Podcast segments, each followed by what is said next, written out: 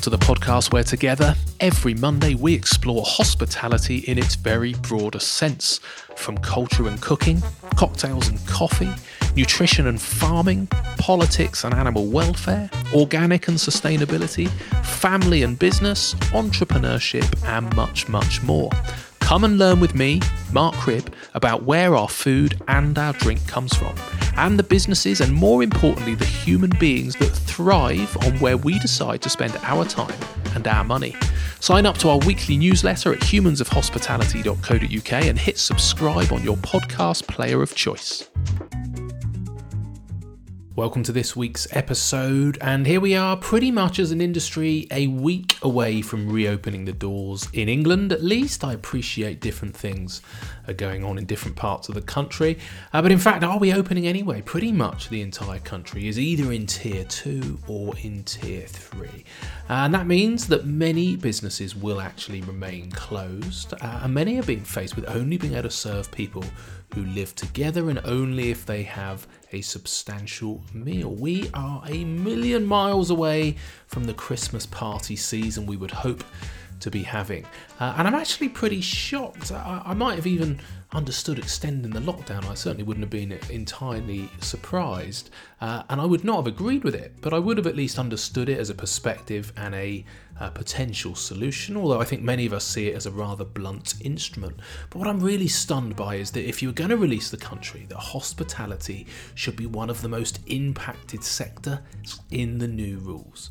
Now, I've personally managed to book a Christmas show, for example, on the 22nd of December, and I know I could be in an inside venue, and I know the venue pretty well, and I'm guessing perhaps at 50% capacity it'll be around 800 people. And I'm taking my wife and the kids, and we're so bloody excited to actually be doing something Christmassy. We feel very lucky to be in the right age bracket and in the right health where we can take a risk or two. And I feel happy that there is some risk, but it's my decision to manage it. What I don't understand is that if I can take my family to that show, why can I not meet my mum for a mince pie and a cup of coffee in a cafe or a restaurant? I live in a two tier area. Now, not only can I not meet my mum for a coffee or meet up with a mate for a beer and a catch up, but the really galling cherry on the cake is that over the actual festive period, the government is now encouraging three households to meet up in each other's houses, where transmission rates from the government's own data has already been shown to be one of the highest. Yet those same three families are not allowed to go out for a Christmas lunch as a family. They could be visiting a lovely restaurant, perhaps on Boxing Day, met at the door by someone in a mask, shown to a table with effective screening and plenty of space, looked after by a trained member of a hospitality team, employed by a caring company that has put an extensive amount of time and resources into training its team and providing a safe environment for them and customers alike. Yet these restaurants, employing hundreds of thousands of people paying their taxes on the brink of collapse, have been told they cannot look after anyone who does not live in the same house. Now, it seems like common sense may indeed prevail, and certainly MPs are potentially going to vote against this, this government kind of suggestion. Uh, and if that doesn't happen, then I really think that some sort of legal action may occur. Sad times. But I do personally continue to be a very deluded optimist. I am excited by the common sense and demand of the people that I speak with. They feel safe in restaurants and bars. They feel safe that they're well managed and they're happy to take their own risks when allowed. They want to see friends and they want to dine. I'm excited by the vaccine and I'm excited by getting through to spring and having one great big bloody celebration summer where friends and family celebrate like never before. Not until something is taken away from us do we truly appreciate it. And I think summer 2021 is going to be huge. I just hope enough of my peers in the industry can hang on in there and find a way to balance the books until spring. And then I really hope that the government just get out of the way and let us do our thing. Let us trade. Keep the VAT cut, since 5% of bugger all whilst we've all been closed has hardly given us the boost that we needed. Keep the rates cut. Let us sell takeaway. Keep the terraces open and the open spaces open. Let us trade outside. Give the industry some breathing space. And I think that our leaders and our teams and the public will rally and do all it can to spend some money in our venues. We, in return, will be so damn excited to be serving again. And with that backdrop of excited optimism for the future, I was very excited this week to chat about what restaurants of the future might look like. By which I mean, now that we are clearly so loved by the local community, what can we do to become even more socially aware of our potential impact and the potential for good that we can do? How much better can we look after each other and our teams and our suppliers and our customers and our community? We are a human business and humanity is going to be the buzzword of 2021, I feel. So, Carly Trisgrove is joining me for this week's super positive conversation. I love Carly's story and her energy and her ethos and her hospitality adventure. As you will hear, Carly went from a hut in a park to an expensive hobby to raising half a million pounds and building a beautiful cafe in that park. And along this journey, Carly realised that people were the key to all that she was achieving. Carly and her husband Ian and their team won multiple awards for their cafe, particularly around employing disabled team members and looking after the local community, who treated the cafe as their own. But Carly is only too aware of how tough a sector hospitality can be, and eventually she sold her beloved cafe to start a new life deep in Devon.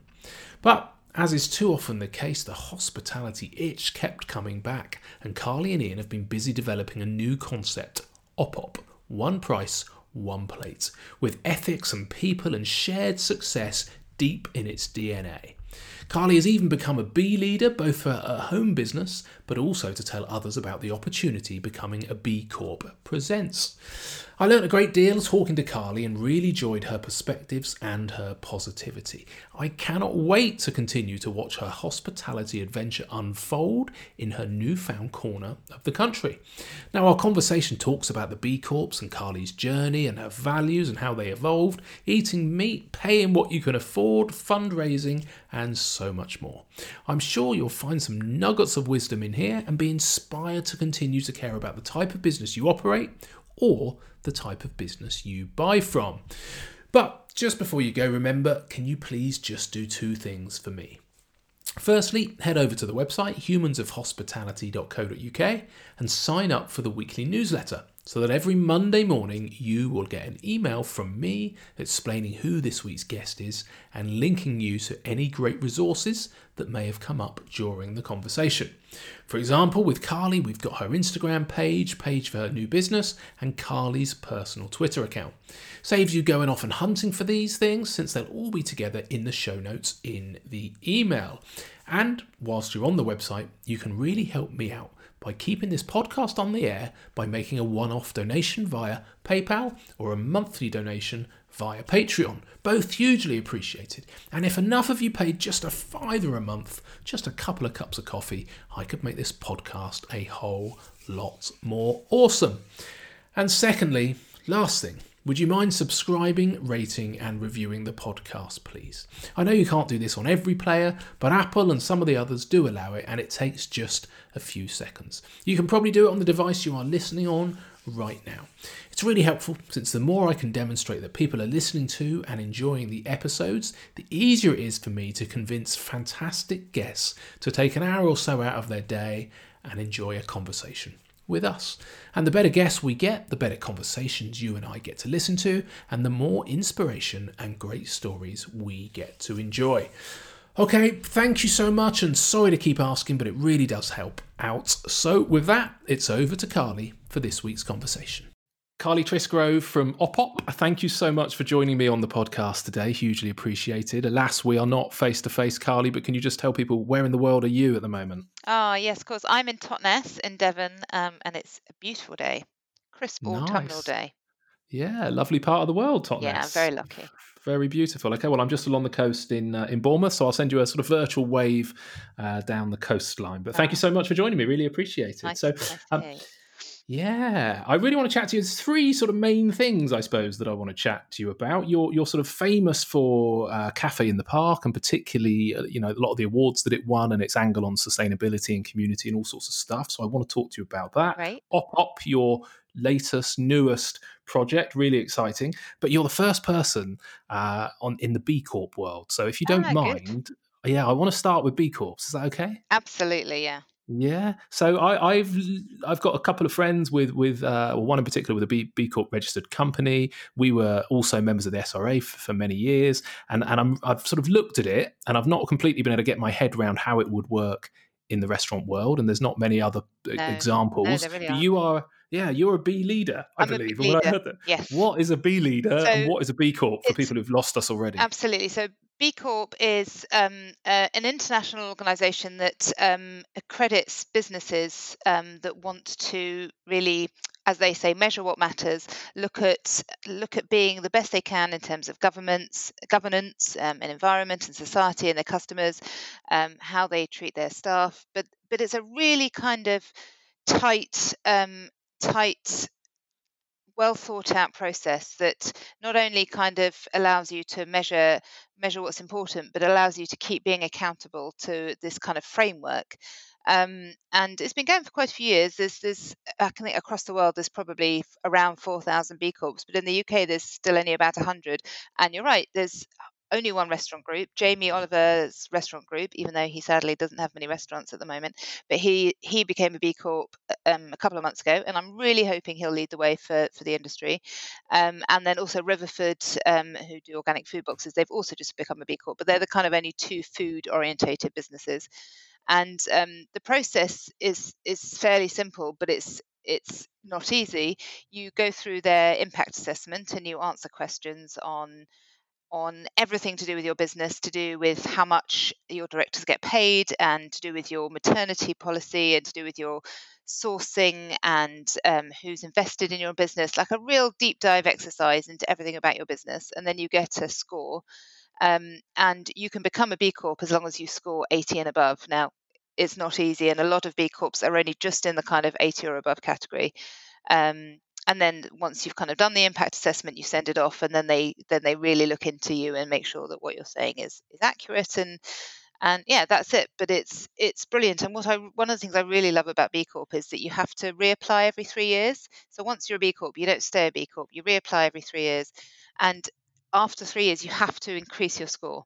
And I and I love that because it shows that it's about an ongoing effort. This isn't like a one-off box ticking greenwashing exercise. This is about constantly um, reviewing and how to be better. Um, so that's B Corp. And um, me as a B leader, so B Corp are very clever. They know that they need to get the message out there, and the, the best way to do that is through people that really believe in the cause. So they run a course where you can train as a B leader. It's a five day five half day course. And basically, I'm just kind of more savvy than the average person about B Corp, so I can help people in the process of obtaining um, B Corp status, and and that's it. Um, and um, what a lot of people don't know as well is that because B Corp is only once you've been trading one year, so you have to have evidence of all the practices that you're doing. But if you're new, one of the things you can do is become um, uh, have a B Corp pending status. So you can say, I haven't actually done all of these things that I, I should be doing, but I'm going to, and I'm going to commit to doing them. And then you can have pending status for a year as well. So it's um, yeah, I can't speak Yeah. highly enough of it. But yeah, yeah Amazing. So when did you do the course? Um, well, I got lucky and I did it online. I say lucky because um, it was a course in London and um, I'm in Devon, and it was going to, you know, take quite a lot of time. And obviously, with um, with this new world, we had to do it online. So I did it this summer. Um, Yeah, yeah, I, I. I, but you know, so it wasn't quite the same because my cohort, you know, we've not actually met in person, and you know, it's not the same. Yeah. But No, it, it was it was nice to not have to do the journey five times. Yeah, absolutely. Yeah.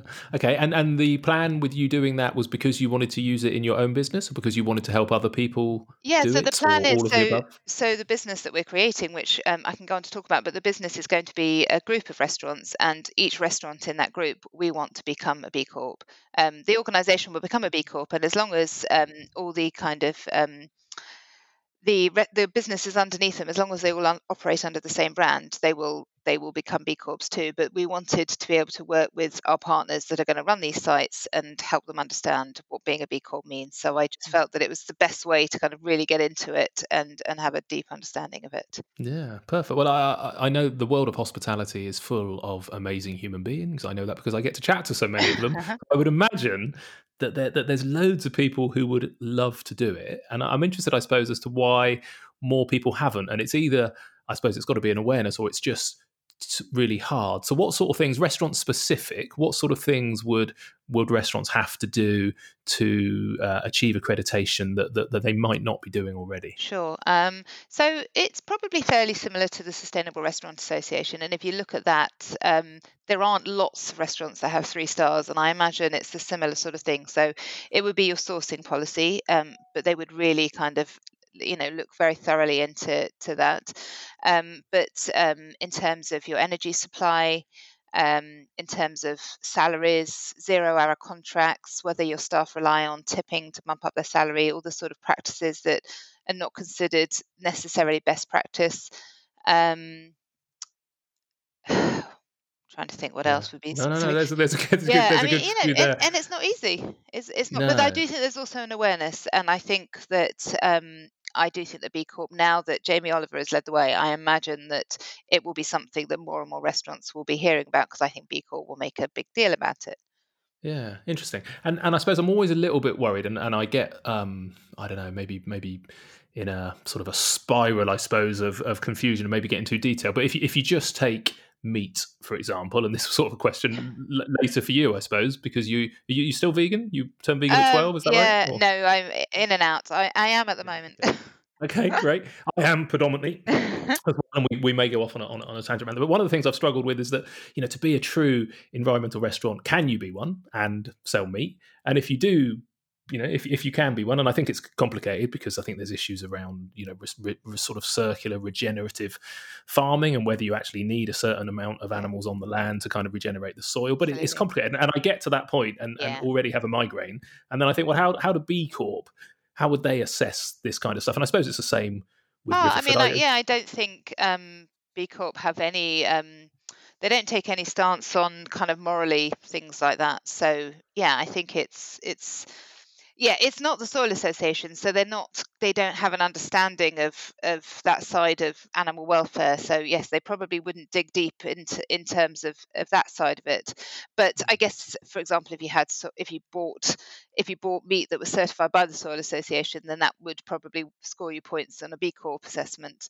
Um, but you know it isn't it isn't restaurant specific mm. um, so it would be tricky it would be tricky for them but i agree I, and yeah there's absolutely no um, judgment on whether eating meat is right or not it, it's not about that it's no yeah it's and, and, about, and, it, it's about yeah. the people that supply it to you and how fair you are and what sort of contracts you have with your suppliers and whether you honor them and and um, so it's probably more people orientated orientated than animal because it's business and it's not about yeah. food specifically. It gets complicated yeah, because then if you look at the environmental, yeah, well, yeah, because if you're using sustainable energy, presumably you're using sustainable energy because you don't want to have a detrimental impact on the environment. Yeah. But where, how you farm your food has a bigger impact than the energy we use. Yeah. So I, I appreciate I'm taking us down a, an unsolvable rabbit no, it hole is. too early in the conversation. But this is where I got to. I think I, I, I got to this point and went, that's really hard. And if they do look into that, because I, I dive into this, yeah. you know, on a regular basis, both in these conversations, but also in my own business. And it's a real, yeah, it's a real, it's a real struggle to. I, I uh, don't uh, know the answer, but I, but I am going to find out the answer because, um, yeah, it's a really good yeah. question, and um, I think probably the answer from them would be we don't know because no one's asked us yet. I imagine. Yeah, that makes sense. And and and yeah, to be fair, even if you do ask the question, because I ask the question regularly, and different guests will give different answers. Obviously, some people are you know hundred percent got to be plant based, and and and you know that's the answer. But then you'll chat to other farmers who'll go, well, that's just ignorance actually to yeah. regenerate the soil. If you've got and you know you get into the weight of the cows and yeah. go, well, if the cows are out and they're not out, and and this is the thing about outdoor reared cows, and then all of a sudden they're like, well, you can't let them rear outdoors in the winter because the land gets too soft, and then they destroy the land. And again, I get another yeah. migraine, oh, Carly, and I've. I've gone down a hole. Okay, well, look, I think Many you know, I, discussions. I, yeah, hundred percent. And and maybe with all of these things, it's, it's just start the process, I yeah. suppose, isn't it? And if it's continual improvement and the system evolves, then fantastic. Well, one of the questions I was going to ask is how does it how does it fit in and complement with the SRA? Have you have you spoken to the SRA? Are they? I, have I've interviewed uh, Andrew Stephen, but it didn't come up the B Corp side. But yeah, what's, what's no? and funnily enough, I'm speaking with him tomorrow um, about our project. No, it hasn't come up, but I have so said I have told B Corp that I think they should be speaking to the SRA. It, it's a yeah. natural link, and and I think 100%. I imagine that's I imagine not because I've said it, but I imagine now because of Jamie Oliver, and I imagine that will that will start happening. Yeah, be great. You'd imagine that there'd be some opportunities for them, well, some quick learnings, yes, I guess, for B Corp, yeah. just because the SRA have spent years in this, in this field, field already, yeah. haven't they? Excuse the pun. So, oh, okay, great. Well, look, we, we, we may come back certainly to some of the topics in there. We will do, but um, let's just dive into to set a bit of context, I suppose, as to where uh, your interest and passion and, and and the sort of the OPOP journey. I guess if we just go back to Cafe in the Park, sure. so your your journey in hospitality was uh, in some ways typical, not not through the academic route, but you you know you had a young family, you were looking for an entrepreneurial opportunity. Uh, what is probably less typical is that I think it was a, a degree in engineering, and you'd yeah. worked for oh, Ernst yeah. and Young for a few yeah. years. So oh, really useful. yeah, that's a that's an interesting uh, route, I suppose. Can you just explain a little bit about yeah how, how you ended up uh, in hospitality through that journey? Yeah, well, um, it, naive and stupid at 18. Um, I, I wanted to follow my boyfriend to university, um, you know, and I didn't have the grades he had. Um, so I didn't have the options he had. So the only course that I could take at Birmingham, which was where he wanted to go, was um, engineering. Um, luckily, he's now my husband, so it wasn't a wasted exercise. Um, but I hated it. so really, I don't know what I was thinking. Wow. So yeah, three years at Birmingham, um, and then the the Ernst and Young thing was brilliant because um, actually I I'm my mum made me learn to type when I was 14, and it was brilliant because I was able to get really well paid jobs, even I don't know, I was at university over 20 years ago. So even then I was on something like 12 pounds an hour typing while all my mates were at the, you know, the, the student bar earning four pounds an hour.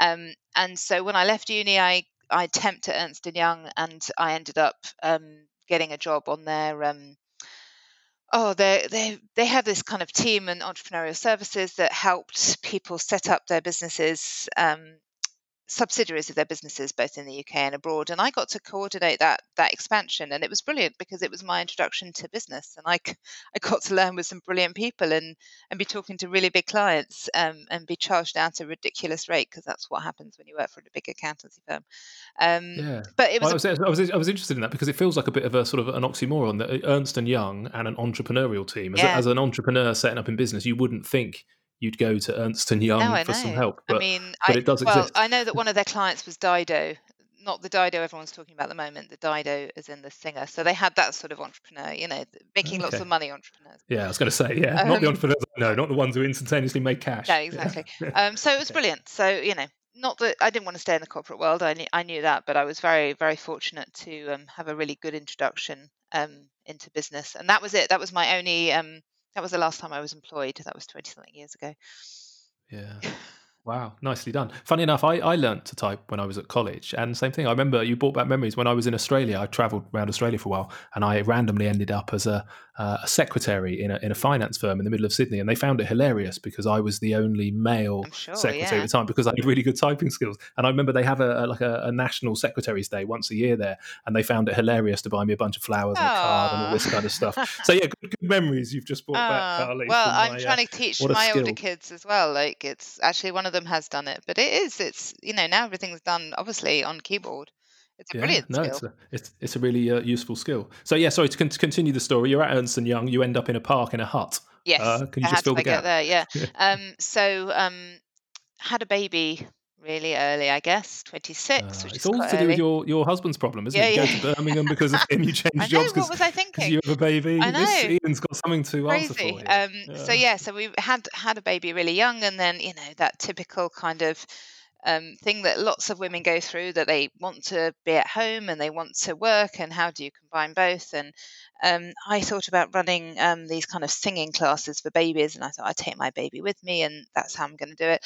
And i was looking for premises and this park um, hut came up and um, it wasn't suitable for singing classes but it was suitable for a cafe. So um, that's it. it it's really, you know, I was always obsessed with food, and I always knew I wanted to run my own business, but I'd never thought about running a cafe. Um, but it was just an opportunity too good to miss, and so um, we put in a bid, and that was April 2005. Um, Right. yeah, um, Th- and This hut was owned by it was a, it was a council. the council essence, hut. It had no indoor seating. It was just a hut about in, in the middle of a big 100 acre park in the middle near the car park so not right in the middle near the car park but you know before us they'd only had hot dogs and ice cream sold in there. There was no one trying to do anything proper. And um, we started selling you know this is you know 2005 so 15 years ago we started selling quinoa and falafel and um, you know and people loved it. They really loved it. They, they didn't know what it was um, but they you know they, they loved it. And um, they came back and they came back and um, we did well and we learned a lot of lessons and but the thing is we we were only open six months of the year and we relied on no rain. So after a couple of years we approached the local council with the idea that we built um, a permanent building like an, uh, an all year round building. And um, in return if we if we built the building if we raised the money would they give us a long lease? So we ended up raising half a million. We did it through um, half through angel investment and half through the um, small firms loan guarantee scheme and um, we got a 50 year lease in return with the peppercorn Wow. rent.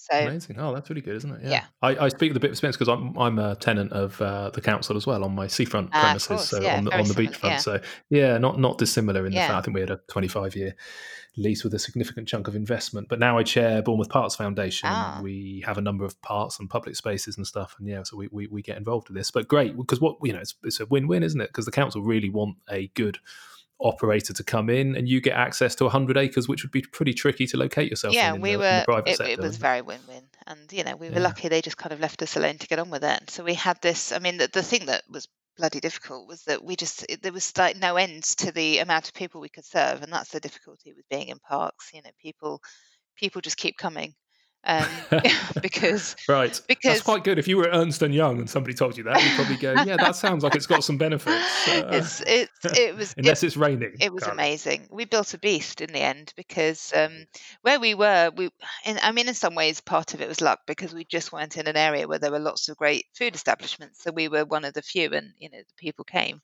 Um, but it was it was tough, and because we didn't have because we were only one site, we didn't have the opportunity to attract people and say, you know, we've got lots of opportunities for you to go to our multiple sites. We didn't have any of that, so we really struggled with with recruitment over the years because we were just a bit in the middle of nowhere. But um, uh, where is it? Is this is on the outskirts of London? yeah, it's in a place called Rickmansworth, which is on the Metropolitan line, so it's a real commuter town. So it's you know it's on the tube, but um, you know it's it's northwest, northwest, just Yeah. junction 18 of the M25, so it's kind of right just on the edge. Um, but you know, huge privilege, and I loved it. And even though you know, of course, like anyone, there were days when I I just couldn't stand it. There were many more days when I loved it.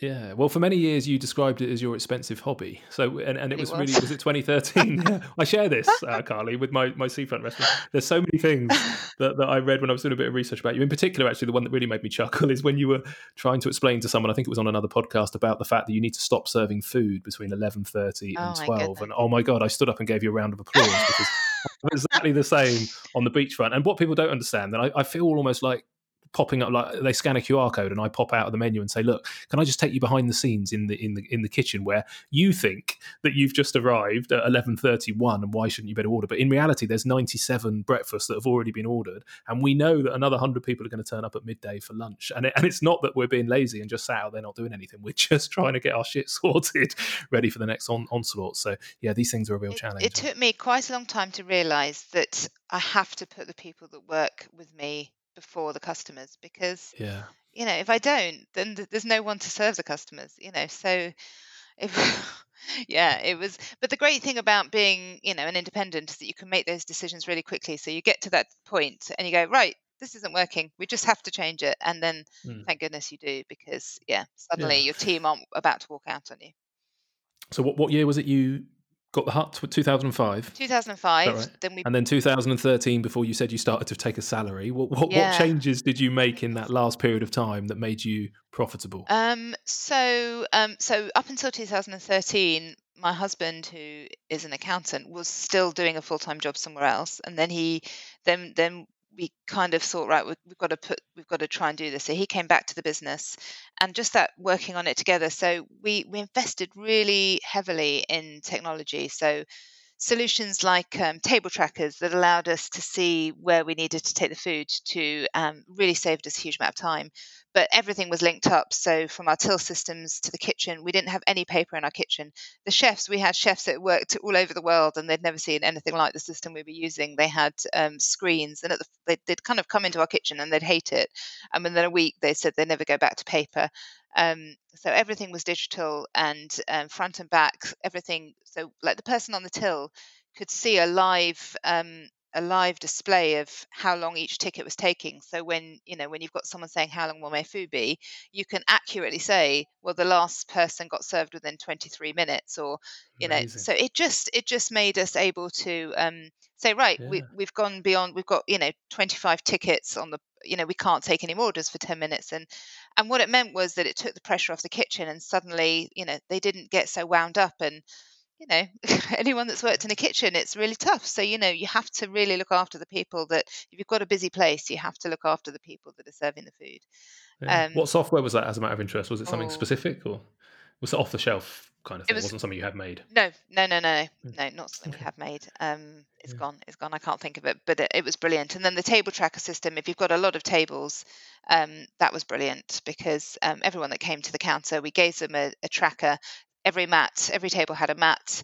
They put it on the mat. We then could see when they'd arrived at their table which tracker was on which table. If they decided to move tables, which, you know, in this sort of kind of park cafe environment, people do, as long as they did what we'd asked them and take their tracker with them, we could see what table they were on. So it just, really everything, everything just flowed better. So we were just able to turn tables quicker. Um, and what year did you put this in place?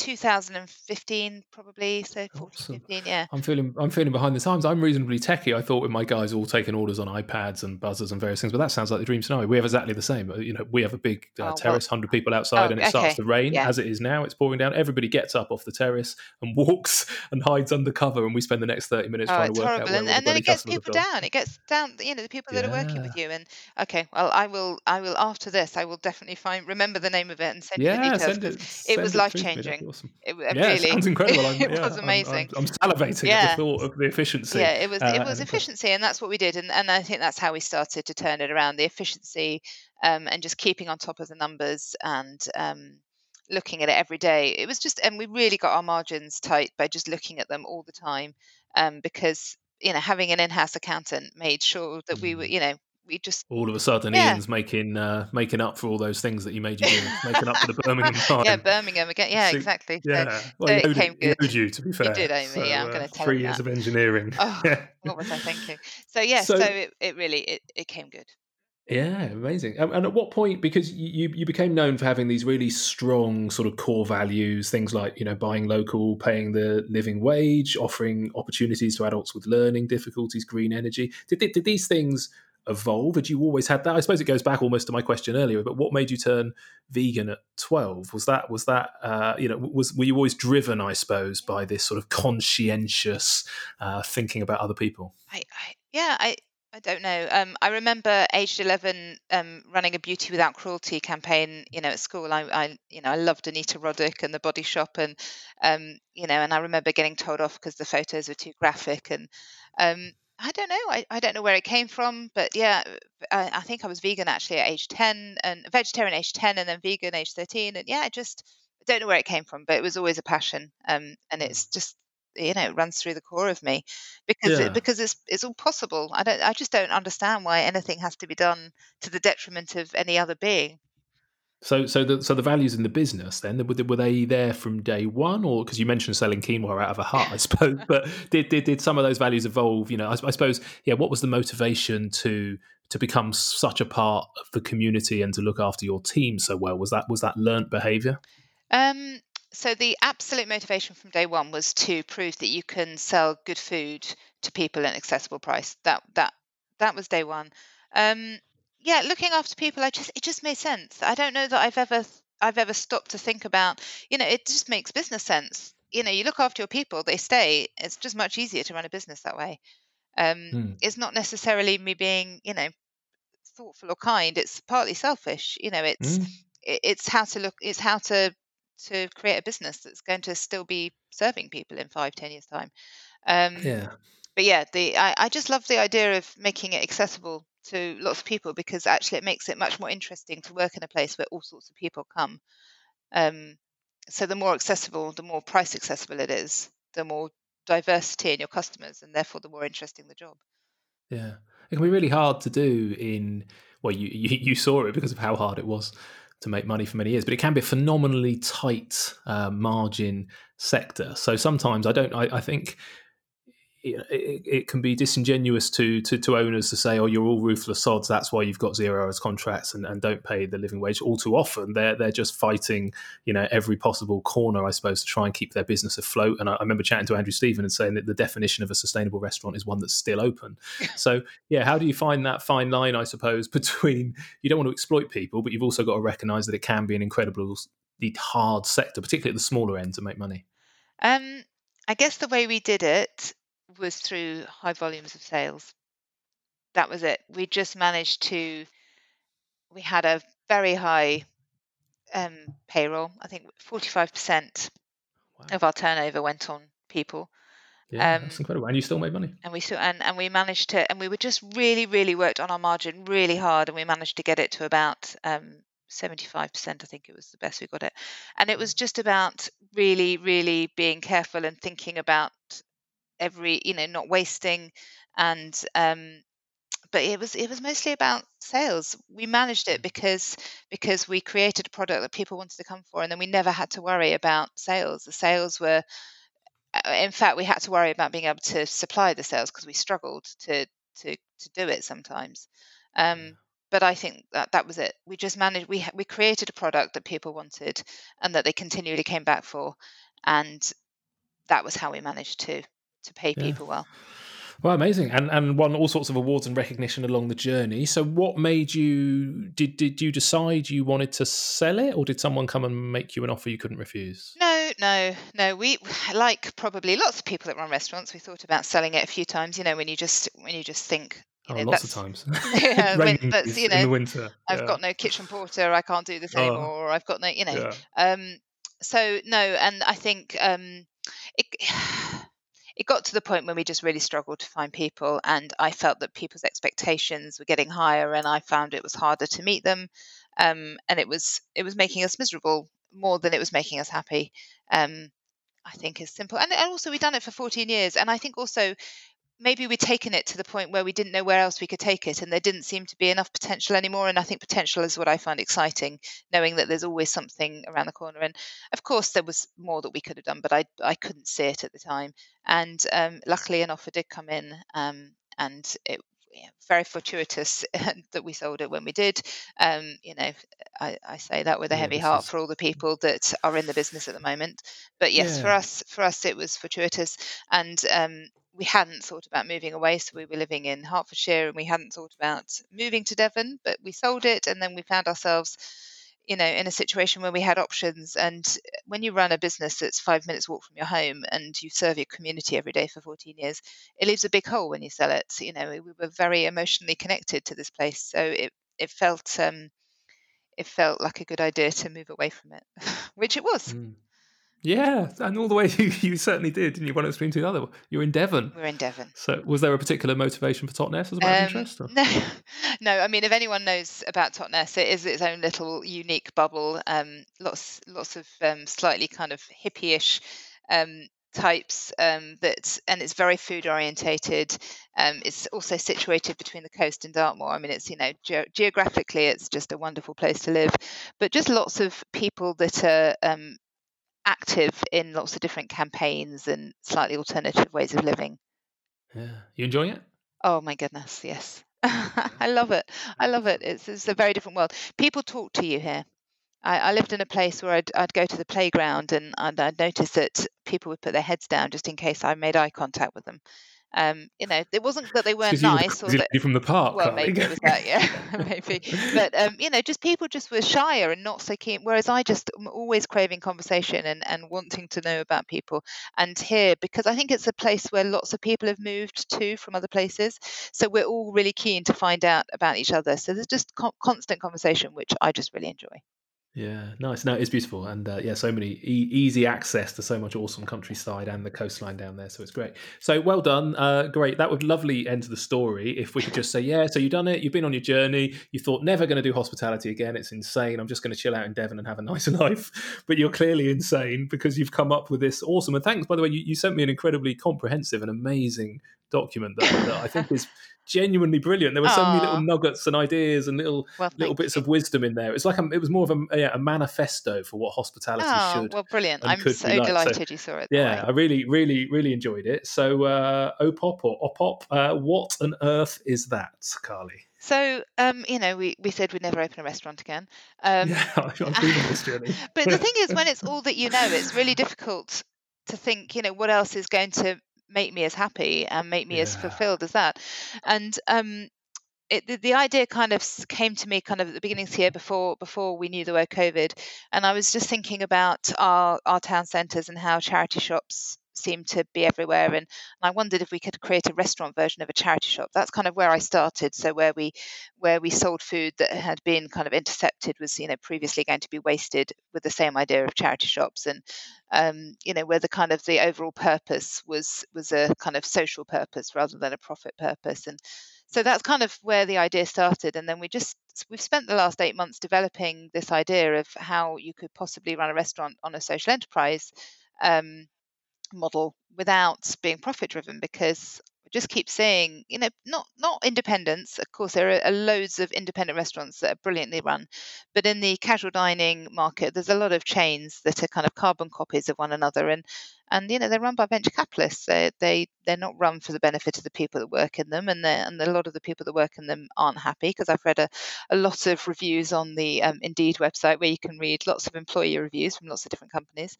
Um, so we just thought, right, let's take everything we learned from running a restaurant and everything we heard from the people we worked with, and let's think about what would the best kind of restaurant look at look like. Um, so we started with that without thinking whether we could make it financially viable. We kind of just sat down and, and spent months thinking about how it could be the best, and then we kind of retrospectively thought, right, that's how that's how a brilliant restaurant would look. Right, how's that going to make money? Um, and you know, it's not going to be easy. so, um, so this is the idea. It's called OPOP, one plate, one price. So the idea is that um, it's more of a canteen. It's kind of no frills dining. It's um, breakfast and lunch, not dinner. Um, the idea of not being dinner is is to create a restaurant where it's more attractive to chefs because they don't have to work evenings, um, and it's about especially now with a lot of people working from home, it's about bringing people together at lunchtime um, and at breakfast time for um, healthy, delicious, nutritious food that is affordable.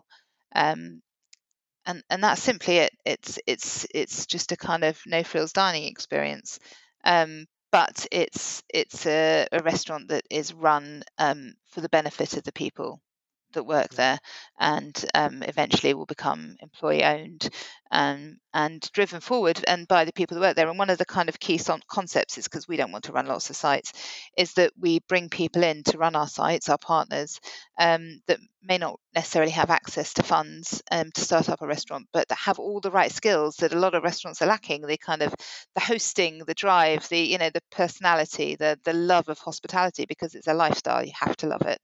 Um, and so we bring people in that earn ownership. They bank equity each year. So instead of taking a bonus, they bank equity, and eventually they're building up. They're building. They're it's a kind of um, equality thing. It's spreading equality because they're building ownership of something, um, investing their time in it. They're they're not going to come out with nothing.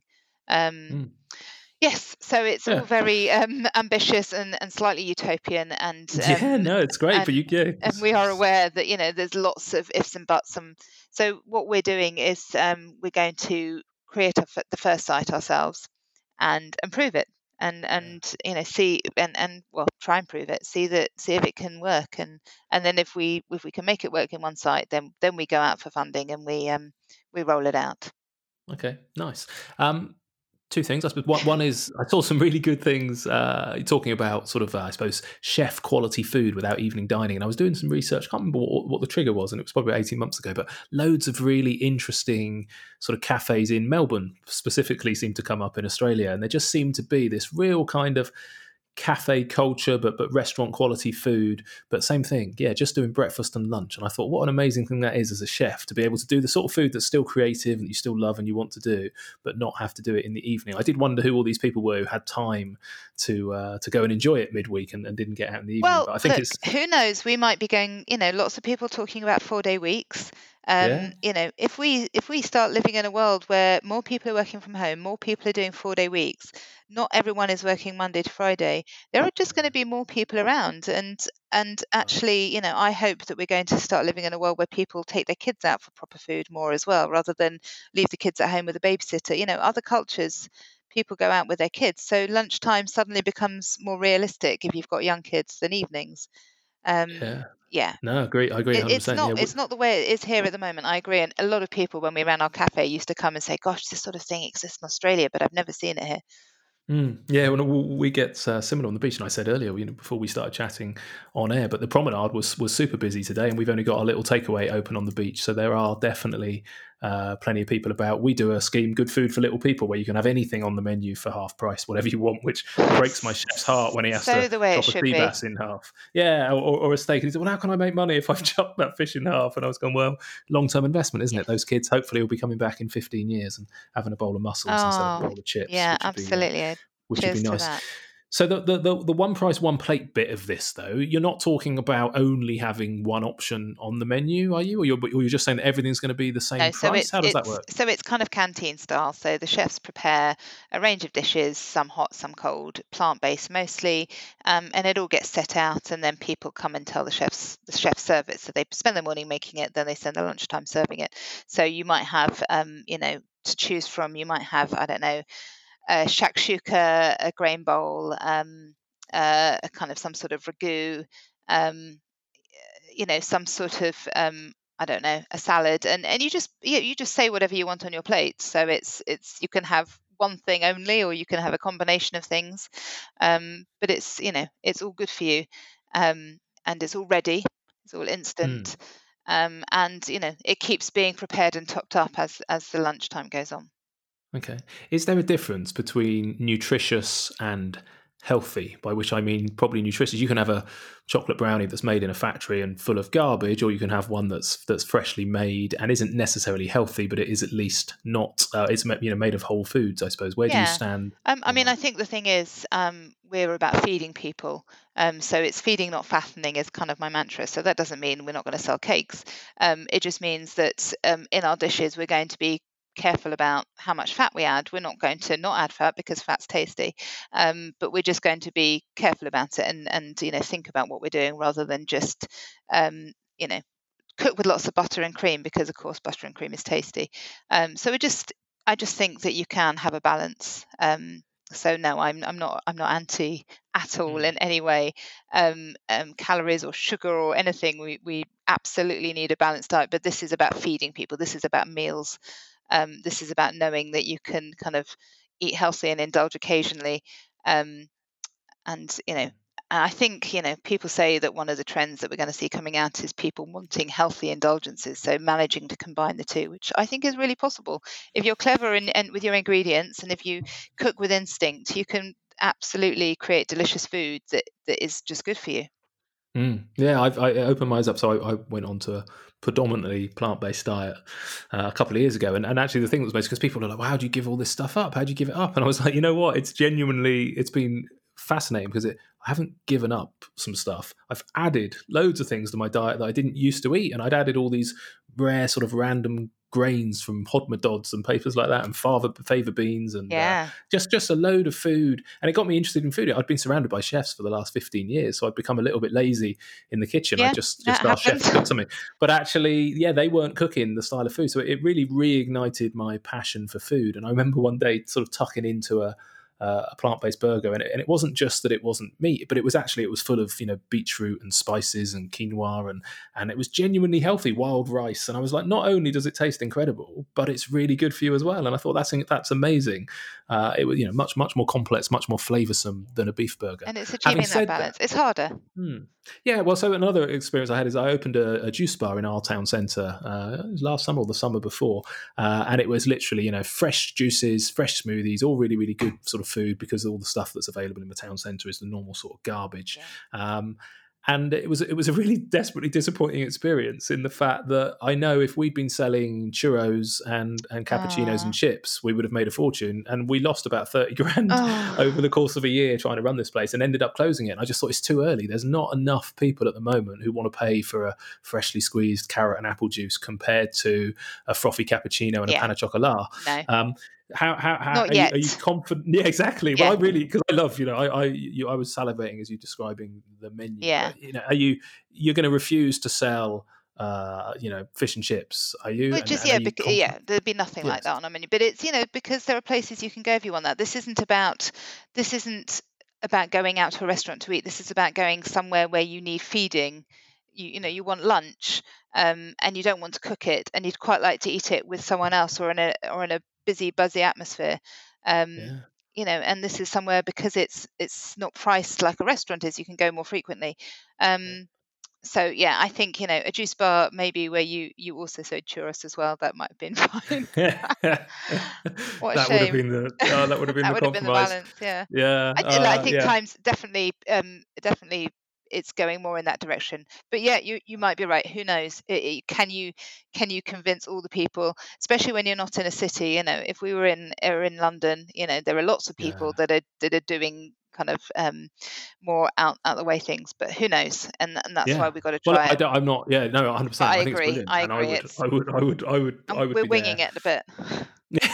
well, you're, you're, but you've got a very comprehensive uh, philosophy manifesto behind it, which I think is yeah, stick by those values and oh, that integrity, and people will see that you've done it properly. So, um, mentioning cities and, and, locations was exactly my next question. Really, where is is it? Is it Totnes? Is that where the first one's going to be? Where do you go with this concept to test no, it? we've we've um, just agreed today um, a site in Ashburton, which is a town on the edge of Dartmoor, um, beautiful oh, town. Yeah. Um, so that's going to be our kind of test bed, our test and learn centre, but it's also going to be the start of our training school because one of the things that we're building alongside a restaurant is a training school, um, not just to train people in how to um, behave or, or, or cook or, or make coffees, but actually how to run a business because a lot of people that work in hospitality have a dream to go on and run their own restaurant. So if we can show them how we think restaurants should be run, then we can hopefully kind of create this you know um, group of change makers that go out to um, you know run their own restaurants better too.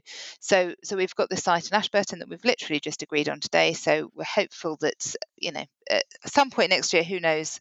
It's a crazy time to be taking on a yeah, restaurant i love um, it but you're mental. totally. I wonder how many people are signing up for restaurants in lockdown. No, too. I know. No, um, no, idea. But I think it's brilliant. And Ashburton actually is quite a touristy area, isn't it? So having that, would, would you try and have that ready for next summer? We'll try and have it ready for next summer. Absolutely, yeah. Um, who knows? And it, it's a great site. So if if next year is a write off, well, you know, I still think we think it's worth it because um, the right place doesn't come up often. So, um, mm. and we've got a lot of work to do before we're ready to go anyway. So, um, Okay. What makes it the right place? A particularly interesting building, is it? Or it's a very funky building. It's very Shoreditch. That's what I keep telling people. When wow. Yeah, uh, it's been it's been created by um, two very very talented designers that um, set their own restaurant up and decided it's not for them, but uh, they've created this brilliant space um, in a great town. Um, that's Amazing. near enough our home that it's accessible, but not so near with like our last place that we walk out our front door and see our customers. Um, yeah. So it, it's enough of a distance. Um, and the southwest you know in terms of because one of the things that that opop is going to be about is about using intercepted food going to going to suppliers that haven't got a market for everything they've grown and saying because because we don't have a menu because we're creating dishes depending on what we can get, not on depending on what our menu says, that we can take anything from any farm that can't find a market from it. So we're in a mm. prime position in the southwest to be able to do that because we are just surrounded by so many brilliant growers. Yeah, incredible spaces. Yeah. Do you know Oddbox? Do you have them down there? The, the veg delivery people? No, I've heard of them, but no. Yeah. Riverford is only... Riverford is around the corner, so everyone here is a Riverford customer. Riverford, yeah. yeah. Well, funny enough, so I've been Riverford for for a long time. I've had guys been on the podcast a couple of times actually, and uh, yeah, fascinating. Love love what he's done with the business. Yes. Uh, and I feel a bit guilty because uh, I had regular weekly deliveries, and then Oddbox came along, and the, the downside with Oddbox is they're not organic. The benefit of them is it's exactly that. It's it's food that was going to go to waste yes. for whatever reason. Yeah. So it's odd sizes, whatever it might be. So my compromise is that I have one week I have Riverford and the second week I have oh, you go. And, uh, and, that, and, I find that the little sweet spot of, yeah, uh, of, of compromise. We all have to and, find uh, our sweet spot. Yeah. Yeah, and my wife and I are so tragically excited. It comes on a Tuesday, and both of us, oh, it's Tuesday. I wonder what's going to come in the box. Oh, I, we, I uh, totally relate to, to that. Yeah, I love it. And, and I, if I could do it in the restaurant, it'd be brilliant. It, we, have we've, uh, we've tried to do this with fish, where the fishmonger just brings you know whatever you've caught on the boat that day, yeah. bring it in. And if you've got the right team and brigade of chefs, can be brilliant. Um, the challenge of it is yeah, you know, very busy seafront location in the summer is, you know, how do you change the menus each day and typos on the menu because they've typed them up with what's coming that day and printing them and stuff. And yeah, blackboards would be perfect. Although now that we're going more tech based with people ordering on their phones, it's much easier yeah. to just change. Yes, yeah, that's true. Yeah, well, fly, you so. know, doesn't have to go away. The idea, it's just one that can be worked on. It's a brilliant, yeah, a brilliant way to yeah. do it, isn't it? Mm, brilliant. Yeah, no, really good. Yeah, much better for so many reasons. So talking of great ideas, I just wanted to randomly, but you you talk. Is it is it Belu or Belu or the, the water water collaboration project. So we give away free water to yeah. everybody down in our restaurant. Same, we refuse to sell bottled water, Brilliant. which I think is great. We yeah. do the sort of top ups. What I what I hadn't ever done is consider this idea of a contribution for the water. And you raised twenty three k in two years. But but this Belu, what, what was this collaboration? Did they supply you with some kit yes. to, to, to filter so, the water? Um, then, Belu, um, it was it was just brilliant.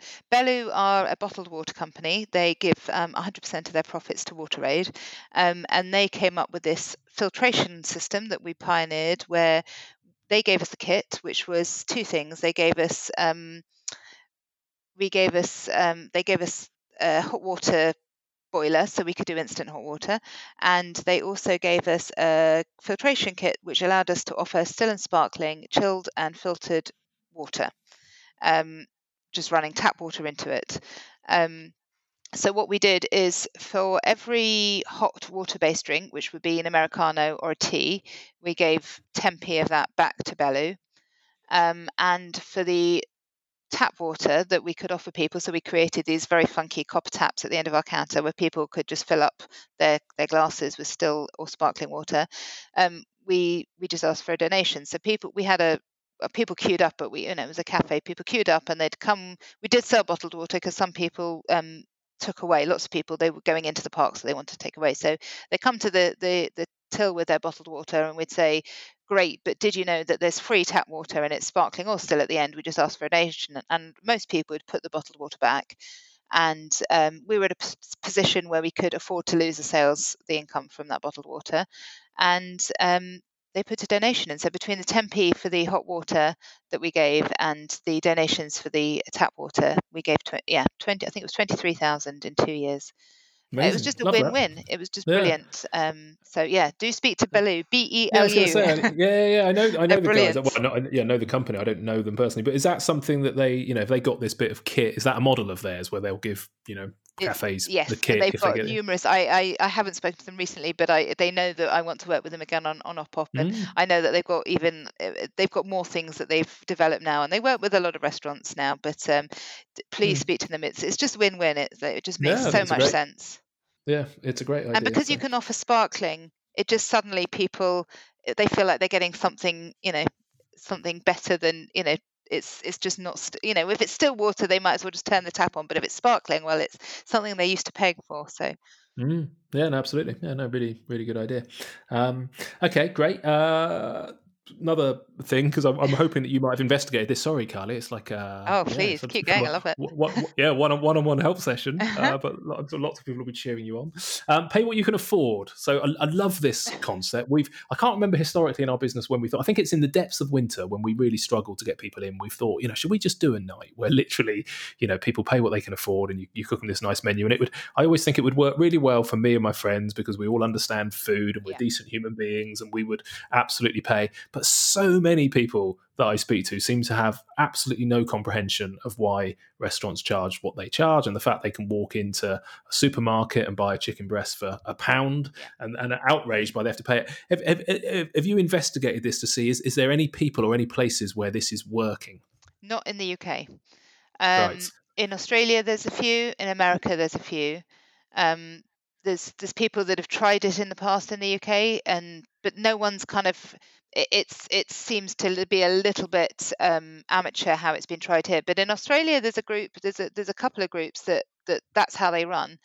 Um, we're very very um, clear that this is experimental, and if this isn't financially viable, this is not the major part mm. of our project because yeah, you know, no, I it's, saw you said that. It's yeah. it's absolutely fundamental that you know we we guess we know that it's a utopian idea, but the idea is it's kind of designed to be an equalizer, acknowledging that material wealth can ebb and flow and and it can be out of our control and we want people to always be able to come and enjoy a meal out because we think that you know loneliness is is a huge problem in our society and actually being able to share a meal outside of your house can be uh, you know a huge differentiator um, so we we are going to have a one plate one price plate and um, there is going to be a pay what you can afford um, option and that will no you can never pay less than half price so we have to cover our costs um, but that overall the under or overpayments will be managed centrally. This is once we build up a group, and um, the individual site profit and losses will be kind of recompense for the underpayments,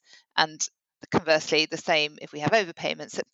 It, ideally, it kind of balances out. There will be some sites where more people overpay, and there'll be some sites where more people underpay. But this is a huge um, exercise in educating people about why our plate is one price and, and what this pay what you can afford model is designed to do.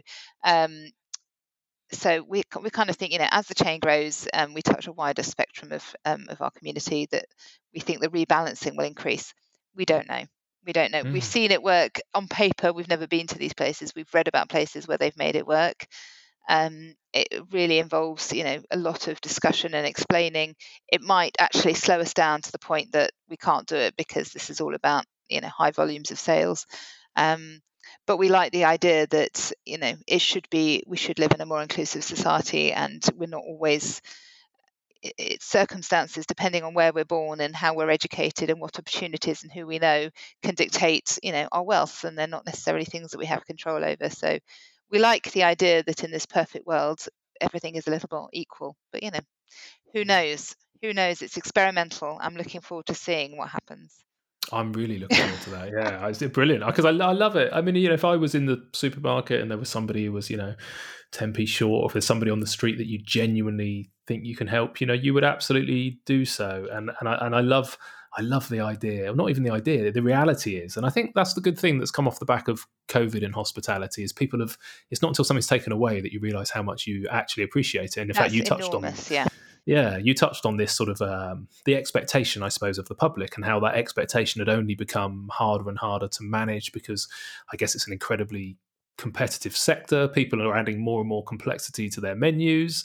Uh, it was getting harder and harder. Whether that, I, I, you know, I think again, I read or heard you talking about, you know, was that an oversupply of restaurants or was it just the wrong type of restaurants. But yeah, customer became very demanding, and, and, this came up when I was chatting to Guy at Riverford as well around you know how much people wanted to be able to change their boxes yes. and have you know certain ah.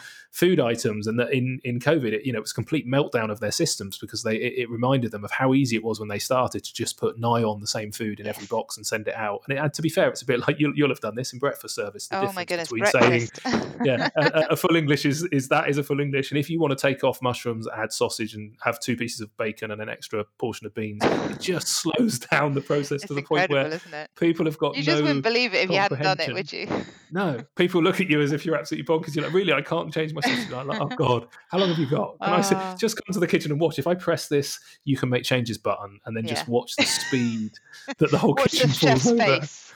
Oh, yeah. yeah. I've gone off on a right tangent, Carly. I've got no uh, idea what I oh, was talking about. Um, I love this idea of uh, yeah, of, of trying this, uh, pay what you can afford. I think it'd be brilliant. I think can, you know that off, everything we're we're just thinking we're just going to try lots of different things. Yeah. Um, well, that's why I was like, yeah, as I was cheering as I was reading your your document, as I got to that, I was, and the fact you thought about it so well that yes, yeah, some places be under and over, and it'd be centrally managed and costed, and I was like, wow, you've had a few bottles of wine and some real thought gone into. it's been lockdown, you know, we've had lots of time to think about. Yeah, it. yeah, you shouldn't have moved to Totnes. You should have stayed in London. You'd have been you'd have been uh, far well, too stressed. If it works, it. you know, it, who knows yeah. where it can go to. Ah, but it needs somebody to uh, to trailblaze it. So is this then? Is this a, a movement? Because lots of the stuff I was reading, I was like, look, and, and it's a bit like the SRA. We had this conversation that so much of what the SRA do is behind a paywall, and yet so much of the messaging that they're giving out to genuinely change the world needs to be free. Do you see this sort of concept? A lot of the stuff you're talking about is this a is this a, a movement rather than a business because you can try and retain control of all of this, or I suppose you can educate people and release it into the world and hope that all boats are lifted on a rising tide. that's a lovely. I've not heard that expression. You know, um, I love it. It's one of my favourites. Yeah. oh, that's a big question because um, so yes, in an ideal world, it's it's open source and it's a blueprint for others to copy. Um, if we manage to make a success of it, but also obviously, in order to do the good we want to do, we have to um, invest our profits back into the organization and some of those profits are going to come from um, selling the blueprint or, or, or helping people or train people. So i guess i guess probably um, what there'll be is a bit of both that that if we can prove it and make it work then then it will be very available for people to see. But that what we'll hope is that people will come to our training center and learn firsthand and work with us so that that's how we can generate income to you know to kind of fund our own project. Um, because what we obviously don't want to do is set something up and then and then it just gets replicated by other people and the people that we're trying to work with don't benefit so it's it's going to have to be a very careful balance mm. yeah it's the same with SRA really yeah. the more people that pay and join then the more people they can help and the more messaging they can yeah. get across and it's and, just uh, careful yeah not again to, yeah dilute it too much yeah, you need to meet. Um, do you know Mercato Metropolitano, the uh, street food street food places in London? And Andrea uh, Rasca is the CEO, but some yeah, of the I'm sort writing of it down yeah, you, you you'd enjoy half an hour completely and utterly bonkers. Uh, but he he really believes in sort of you know food as part of the community and his sort of uh, what's it called uh, MMs, uh, his sort of movement behind the scenes. I, have done a podcast with okay. him. Listen to the 1st one, not, not, the second one. Okay. Go back and listen to the first podcast I did with Andrea, and uh, yeah, apart from being a sort of you know a, a, a one man PR machine who can really talk, but there's some there's some amazing little nuggets Great. of how much difference food can make to okay. community and people. He confiscates if you if you rock up at the doors of his uh, place in London, uh, the security guards will look in your bag, and if you've got a big branded drink like Coke or Sprite or something, uh, you can have it back when you leave. But basically, it's confiscated wow. because he so believes in not having you know big branded. You know, they make yeah. their own beer. They they they only work with uh, people who share their values and share their ethos. And being a big multinational is not one of their values, and no. therefore you're not even allowed on the premises if you've got That's it. Very brave. Like, having the balls, yeah, exactly. Having the the, the, the bravery to do stuff like that is uh, yeah, it reminds me of some of the stuff that you want to do, which I think is fantastic. Oh, so, um, running out of time. So, um, if you went back, I, I think it's a brilliant journey. It's a brilliant story. It's a great hospitality adventure. It's why I love having these conversations because I think it's such a great industry full of nice, creative people and, and decent people. You know, they're, they're the people who work in hospitality, serve people, real, and they look after people. It's a very yeah, real it. thing to do. It is, yeah, love it for so many reasons. Um, if you went back to your sort of, you know, that young self who, uh, however many years ago it was now, sort of 15, 16 years ago, uh, in that hut, and you, and you looked over the counter and saw you uh, in there in those early, you know, maybe that first week. What what advice would you give yourself with all the knowledge you've learned in the last fifteen or sixteen years? Any words of advice or reassurance you could oh, give? Gosh, um, what would I advise? Um, I wouldn't change anything. Um, I think I, unfortunately, really boringly, I'd I'd advise myself to have a tighter a tighter view on um, of margin and cash flow. That's you know that's where it nearly went wrong for us. Even though um, you know Ian's an accountant, but you know because he wasn't full time in the business, we just didn't keep a close eye, eye on it, and and we let it get to the stage where luckily we had people that put their hands in their pockets and, and helped us out. But if we hadn't, we would have lost everything. Um, yeah, sadly, yeah. it's a really boring one. It's not. No, you know, it's, some, it's brilliant. Um, it's good. Yeah, it's good advice. It's, yeah, yeah, you know, learn but, fast. But you yeah. know, um, and that that's the frustration I think, isn't it? Is that so much of hospitality is great fun and it's people and there's so much good stuff you want to do and we want to feed the poor and all this stuff. But at the end of the day, if you run out of money, yeah, you've got no business. Got, you've got left. nothing. Yeah, but no, I, I so wouldn't change anything. I, I, it's you know, everything has has taught me something, and and mostly I've loved it. Amazing. Yeah, perfect. yeah. No, I, I share that. I've, I, God, when you were chatting earlier, and I think, yeah, the number of times I've sat down with my wife and gone, she's a primary school teacher, so she's got another career anyway, and uh, but listens to me and go, yeah, I might be getting towards the end of my hospitality adventure yeah. because much as I love it, it is that it's people management generally that, that becomes the challenge. And the flip side is, yeah, there's just so much I love. And it's part of the reason for doing this podcast, actually, is it's energy in, energy out. And there were some periods of time where you go through, you know, there was one summer where we lost our brigade early in the in the summer, and it meant that we needed to try and rebuild, you know, right in peak season. And by the end of that summer, I sat down with my uh, one of my senior managers, and we said, look, we're never going to go through a summer like that again. If it happens one more time, we're all yeah. out. Basically, yeah, we're yeah. going to go and get other jobs. but the flip side is, you know, energy in wise, I, I, have these great conversations and speak to so many other awesome human beings, and you think, ah, oh, yeah, it really is a great sector. So, yeah, well done, brilliant, I think brilliant, when you've brilliant got story. Bug, it's um, very difficult to think of anything else that will make you, you know, want to get up in the morning as much as this does. Yeah, no, it really does. Okay, so look, where should people go if they want to follow um, either OPOP or your journey, or is are you personally on a particular sort of social channel where people can keep up to date no, with what you're doing? No, it's just all under all under OPOP. So we are at opop.org.uk or um, opop underscore one plate one price on Instagram, and um, yeah, come follow us and see see if we um, are going to uh, walk the walk as well as talk the talk. Yeah, well, you've got the experience. I think you will. I, I believe. I feel your passion and energy oh, come well, across. I'm really looking forward to trying. Yeah, good. Well, I'm looking forward to it. I will definitely come in in, in nicer times. We wanted to do this face to face originally. It was COVID that got in the way of that, wasn't it? But I will come down. You're not too far away from not me, really, and no. uh, I love Dartmoor and Ashburton, beautiful part of the world. So uh, yeah, I'll be I'll be watching, and I will rock up and uh, pay extra for a pay what you can afford. Well, hopefully, by, to be fair, working in hospitality by then, I might be one of the people coming in half price. But, well, you'll uh, be I'll welcome. Best, you will be welcome. Good, Thanks, Mark. It's really been right. fun. I've enjoyed it. Excellent. Thanks so much. Cheers, Carly. Right, I hope you are feeling inspired, and I very much hope you enjoyed Carly's infectious enthusiasm and stories. You really should go over and read more about Carly's businesses on her website. Links via the show notes on humansofhospitality.co.uk. And I'll also ask Carly if she's happy that she shares the manifesto style document that we discussed a couple of times during the conversation. If so, I'll either pop it in the newsletter or via the Patreon page. And if you enjoyed the conversation, once again, please do subscribe, rate, and review the podcast for me, and I'll be exceptionally grateful.